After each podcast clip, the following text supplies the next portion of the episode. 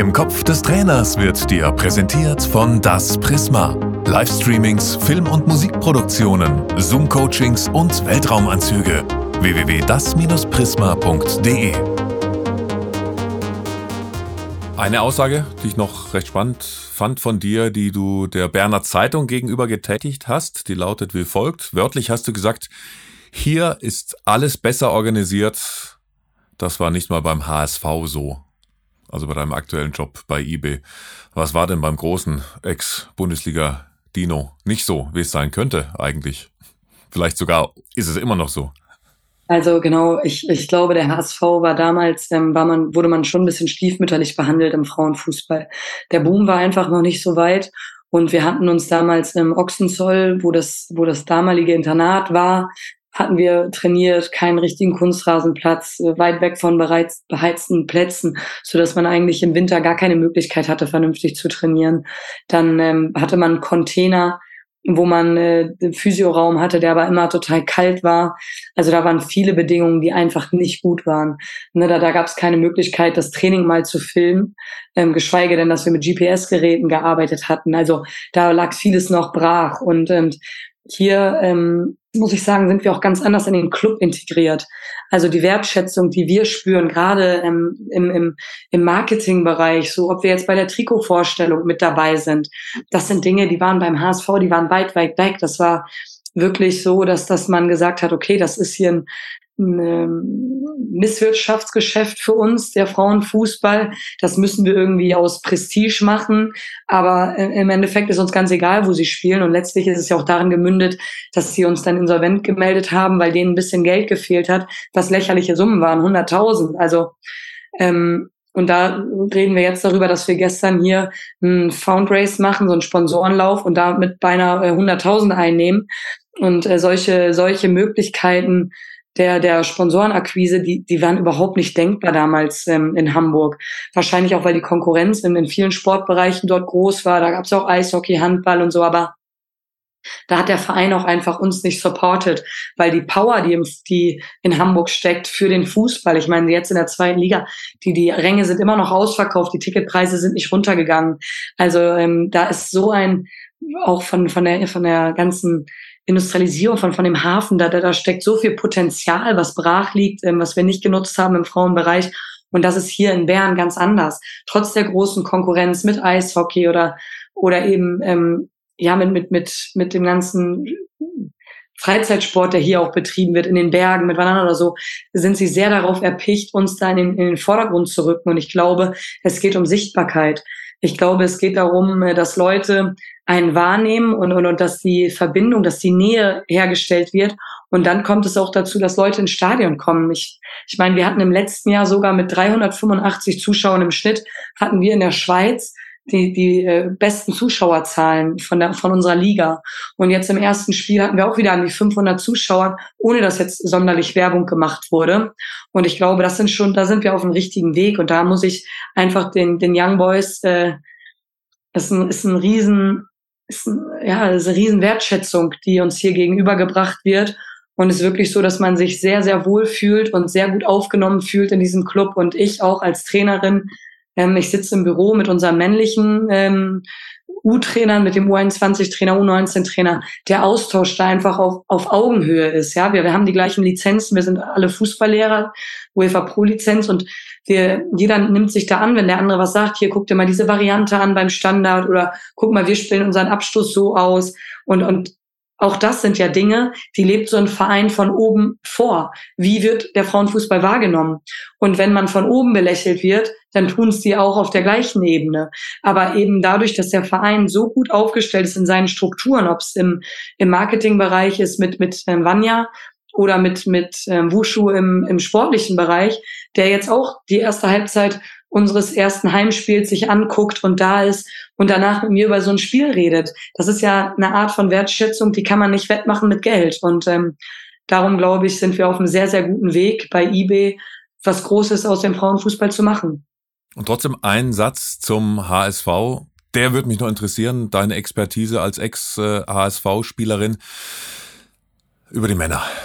2018 abgestiegen.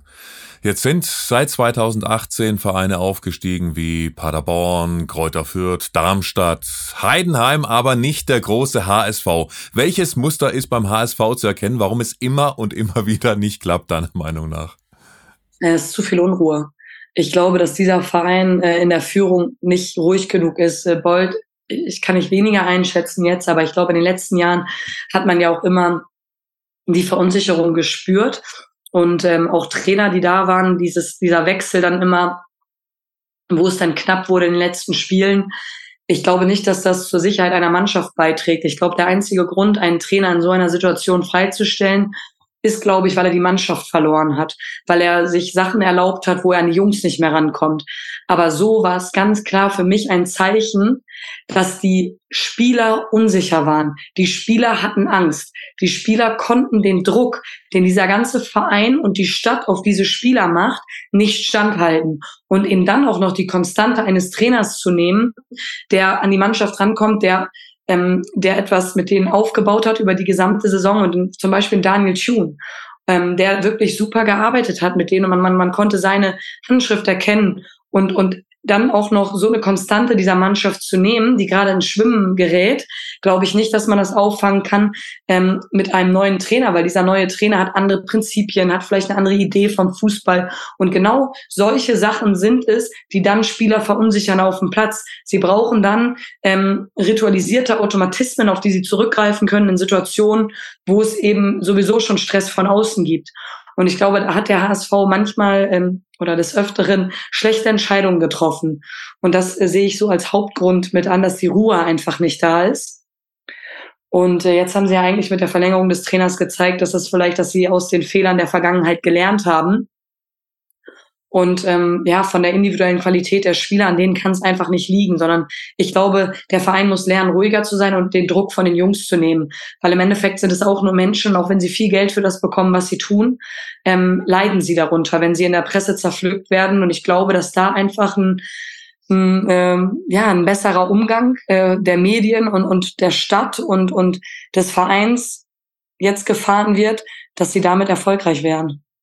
Dann möchte ich zum Schluss noch über ein Thema mit dir reden, über deine Pro-License. Seit 2020 bist du offiziell Fußballlehrerin, hast äh, einen äh, Kurs gemacht, den Fußballlehrerlehrgang unter anderem mit Dino Topmöller von Eintracht Frankfurt mit Ole Werner vom SV Werder. Die waren beide schon hier zu Gast bei Im Kopf des Trainers. Und apropos, wenn du auch mal in den Austausch vielleicht mit Bundesliga-Trainern treten möchtest oder das ein oder andere Goodie noch abstauben möchtest, wie zum Beispiel das Techniktraining von Nate Weiss vom VfB Stuttgart, dann werde Premium Supporter, komm in den Supporters Club von Im Kopf des Trainers. Alle Infos gibt's auf im Kopf des Trainers www.de. Schau doch mal vorbei und unterstütze uns mit einem kleinen äh, monatlichen Betrag. Das würde uns sehr helfen. Und es gab ja auch schon einen äh, Stammtisch mit Peter Neururer, einen anderen mit Pascal Vormann, Bundesliga.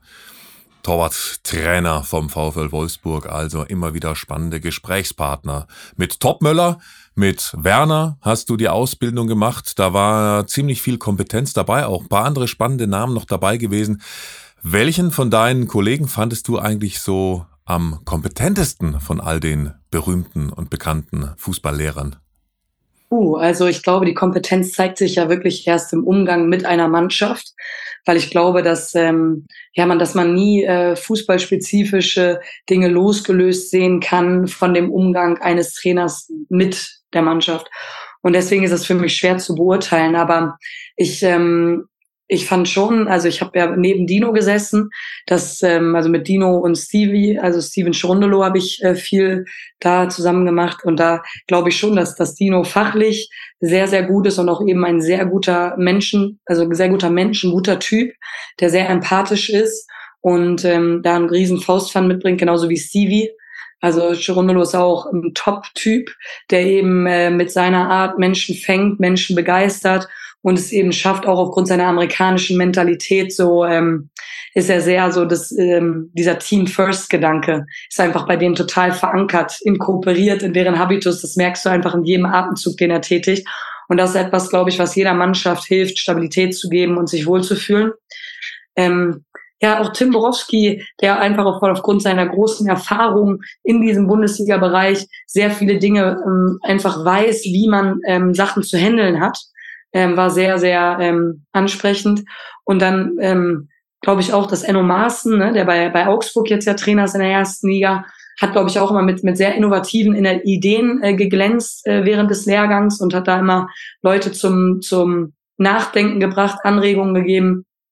Oder auch, ähm, ja, ich glaube, äh, Matze Jeißle, der jetzt, ähm, oder der bei RB Salzburg zuvor war, bevor er jetzt auch den Weg nach Saudi-Arabien eingeschlagen hat. Ähm, genau, der auch einfach aufgrund seiner Erfahrung mit Zorniger als Co-Trainer lange schon gearbeitet, der da auch viel mitgebracht hat. Also ich glaube schon, dass wir sehr gute Jungs dabei hatten, die, ähm, ja, wo ich, wo ich mich gar nicht für einen entscheiden kann. Ich nur sagen kann, dass ich glaube, dass diese menschliche Komponente nie vergessen werden darf und dass ich da auch Dino und, und Stevie ganz äh, oben mit ansiedeln würde. Und Matthias Jeißle, wenn du es ansprichst, äh, Al-Ali heißt äh, sein neuer Arbeitgeber, ab in die Wüste nach Saudi-Arabien. Ja, sehen ja viele extrem kritisch. Wie ist deine Meinung dazu? Hm, ich, äh, ich kann verstehen, warum man es sehr kritisch sieht, gerade wenn es jetzt unter dem Aspekt der Menschenrechte ähm, ja, gesehen wird und natürlich auch immer unter dem Aspekt, dass äh, Spieler es nicht mehr nötig haben und die da wirklich nur noch hingehen, um Reibach zu machen und es ihnen einfach nur noch darum geht, äh, ihre Millionen auf dem Konto, die sowieso schon vorhanden sind, noch exorbitant in die Höhe zu schrauben.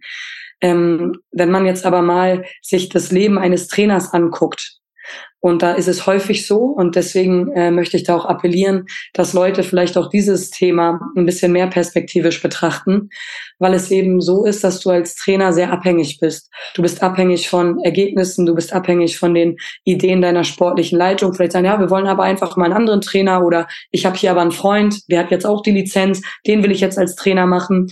Also hängst du immer sehr am Tropf und sehr du bist immer sehr, ja, diese Abhängigkeit eben.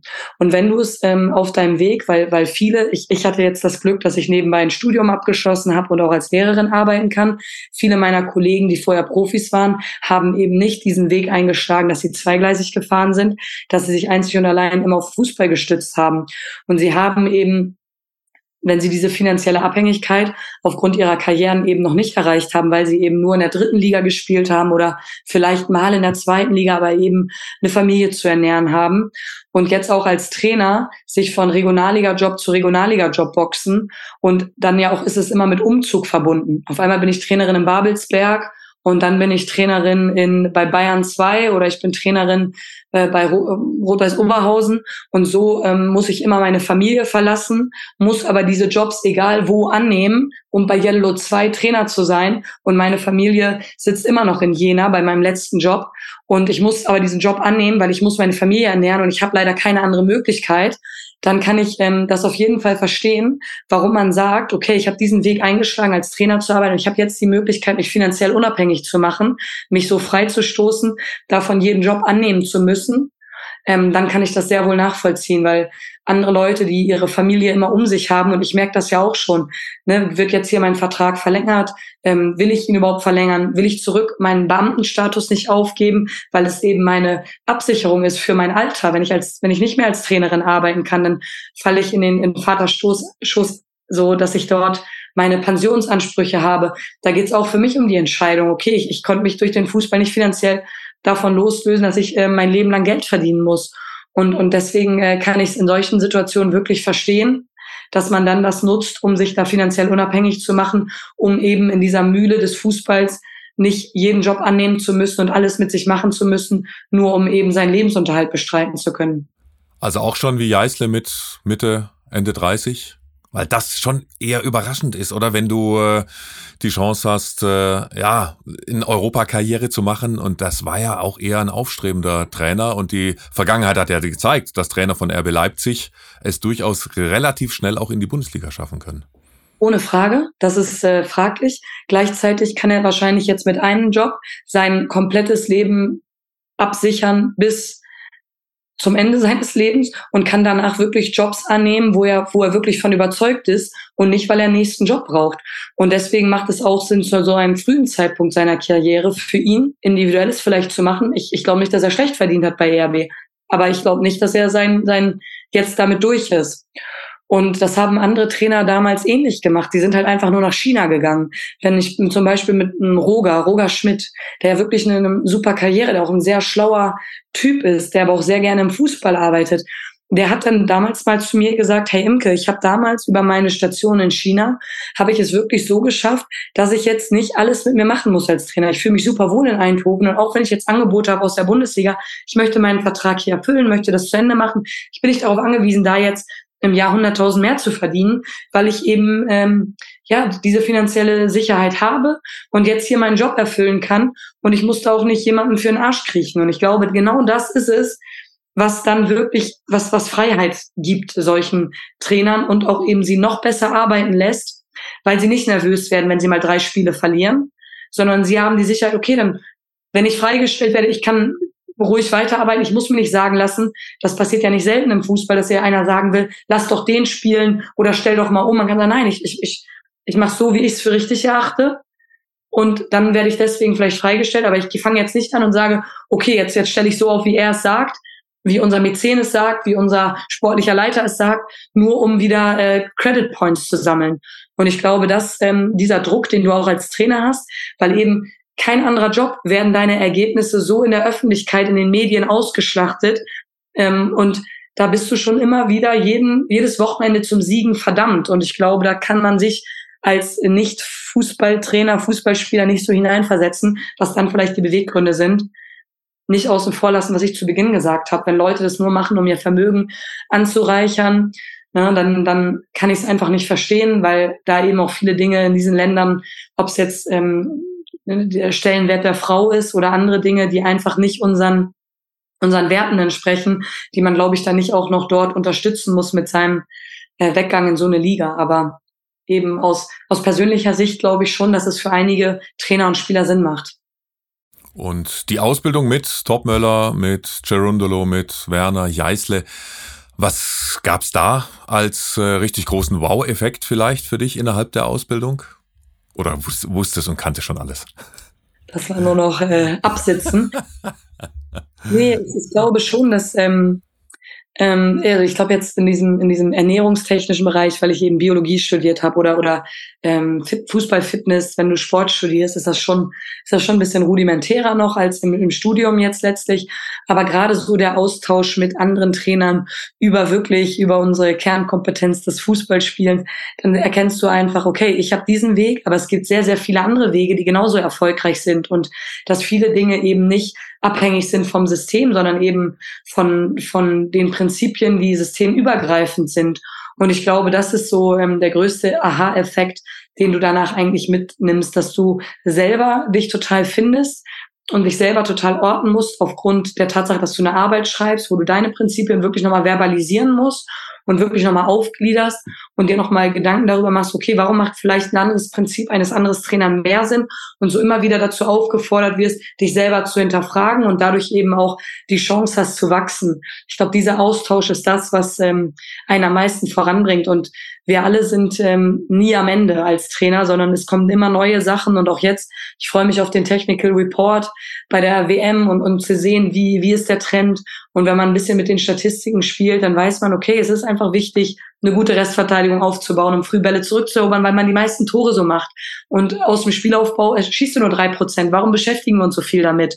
Und ich glaube, so sein Training anzupassen auf gewisse Dinge ist einfach extrem wichtig und da immer im Austausch zu bleiben und äh, voneinander zu profitieren, ist, glaube ich, äh, enorm wichtig. Genauso habe ich häufiger Gespräche mit Raphael Vicky jetzt und es macht einfach Spaß, denn über Fußball sich auszutauschen.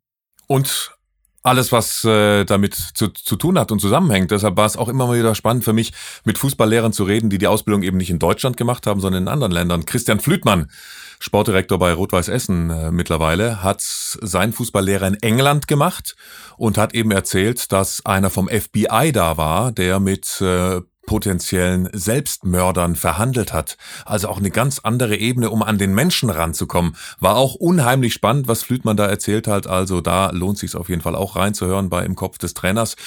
Und trotzdem, Imke, gibt's äh, wie in der Schule, im Studium, wahrscheinlich auch beim Fußballlehrerlehrgang so ein Feld vielleicht, äh, wo du gesagt hast, ne, das hätte man nicht gebraucht. Also das war unnützes Wissen, das brauche ich nicht. Hätten wir drauf verzichten können. Ja, ich glaube, äh, ich, ich hätte darauf verzichten können, viele meiner Kollegen nicht. Äh, es ging um das Fach Regelkunde, um die Schiedsrichter besser zu verstehen. Und ähm, ich glaube, Schiedsrichter sind eine notwendige Komponente unseres Spiels. Und ich, Ein notwendiges Übel, wolltest du gerade sagen. Ja, ja, ich, ja also wirklich, ich hatte, meine Masterarbeit damals über Schiedsrichterentscheidungen geschrieben und habe das so betrachtet, wie viele Entscheidungen sie auch treffen pro Sekunde, was da alles auf sie einprasselt.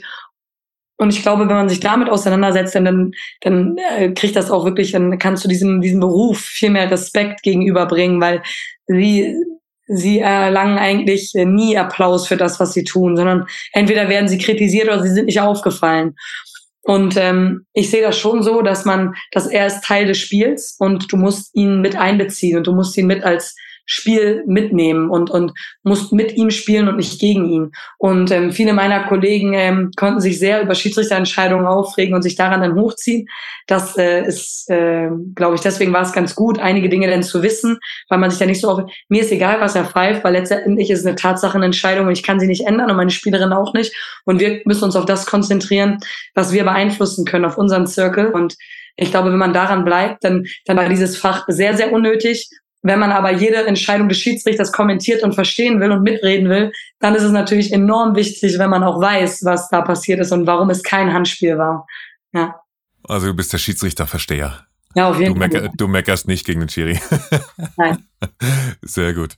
Dann äh, zum Schluss, wo soll deine Reise hingehen? Wo siehst du dich in fünf Jahren? Was sind noch deine Ziele, Träume, Wünsche als Trainerin? Ähm, ja, ich glaube, dass ich wirklich zu schätzen gelernt habe, wie schön es ist, in einem gut aufgestellten Verein zu arbeiten. Und ich würde es gar nicht an ähm, Ergebnissen, an Titeln oder so abhängig machen, sondern für mich ist extrem wichtig, mit guten Menschen zusammenzuarbeiten. In meinem Staff ist mir extrem wichtig geworden, weil es eben so viel Zeit ist, die man äh, gemeinsam miteinander verbringt. Aber eben auch äh, von der Führung her hatten wir schon viel drüber gesprochen, dass mir das extrem wichtig ist. Und ich glaube, mein Ziel ist es einfach weiterhin so glücklich als Trainerin zu sein, so wie ich es jetzt hier bei den Young Boys bin. Und ich glaube, dann äh, sind das schon die Ziele, die ich äh, verfolge. Dann gib uns noch einen Abschlusstipp. Ich frage immer mal wieder Fußballlehrer, ja, wen könntet ihr noch empfehlen? Wer wäre für im Kopf des Trainers vielleicht auch noch ein spannender Interviewpartner, den, äh, ähm, den ich anhauen könnte? Gibt's jemanden, der, ja, den du so cool findest, dass der unbedingt auch ausführlich mal äh, den äh, Blick in, das, in den Kopf des Trainers dann auch unbedingt mal mit uns vollziehen sollte. Oh, okay. Äh, sag mir, wenn du ihn schon hattest, aber ich finde, dass äh, Mirko Slomka auch äh, sehr interessant ist und eben auch aufgrund seiner Erfahrungen viel, viel äh, euch geben kann, viel preisgeben kann. Ja. Nee, war noch nicht hier zu Gast. Also, wenn du einen direkten Draht zu ihm hast, dann hau ihn gerne an, würde mich sehr freuen, aber habe mich noch viel, viel mehr gefreut, dass du zu Gast beim Kopf des Trainers warst. Danke für deine Zeit, liebe Imke Wippenhorst. Ist länger geworden als die vereinbarte äh, Stunde. Warum? Weil es einfach extrem spannend war. Ich könnte auch jetzt noch äh, weiter quatschen. Also ich habe auf meiner, auf meiner Liste noch mehr Themen, aber ich weiß, du hast gleich den nächsten Call. Und ja, danke, danke, danke, tausend Dank, wirklich. Schöne Grüße nach Bern. Danke, dass du dir so viel Zeit genommen hast. Perfekt, danke. Es hat mir auch sehr viel Spaß gemacht. Wir hören uns. Danke. Alles Gute. Bis bald. Tschüss. Ciao. Im Kopf des Trainers wurde dir präsentiert von Das Prisma. Livestreamings, Film- und Musikproduktionen, Zoom-Coachings und Weltraumanzüge. www.das-prisma.de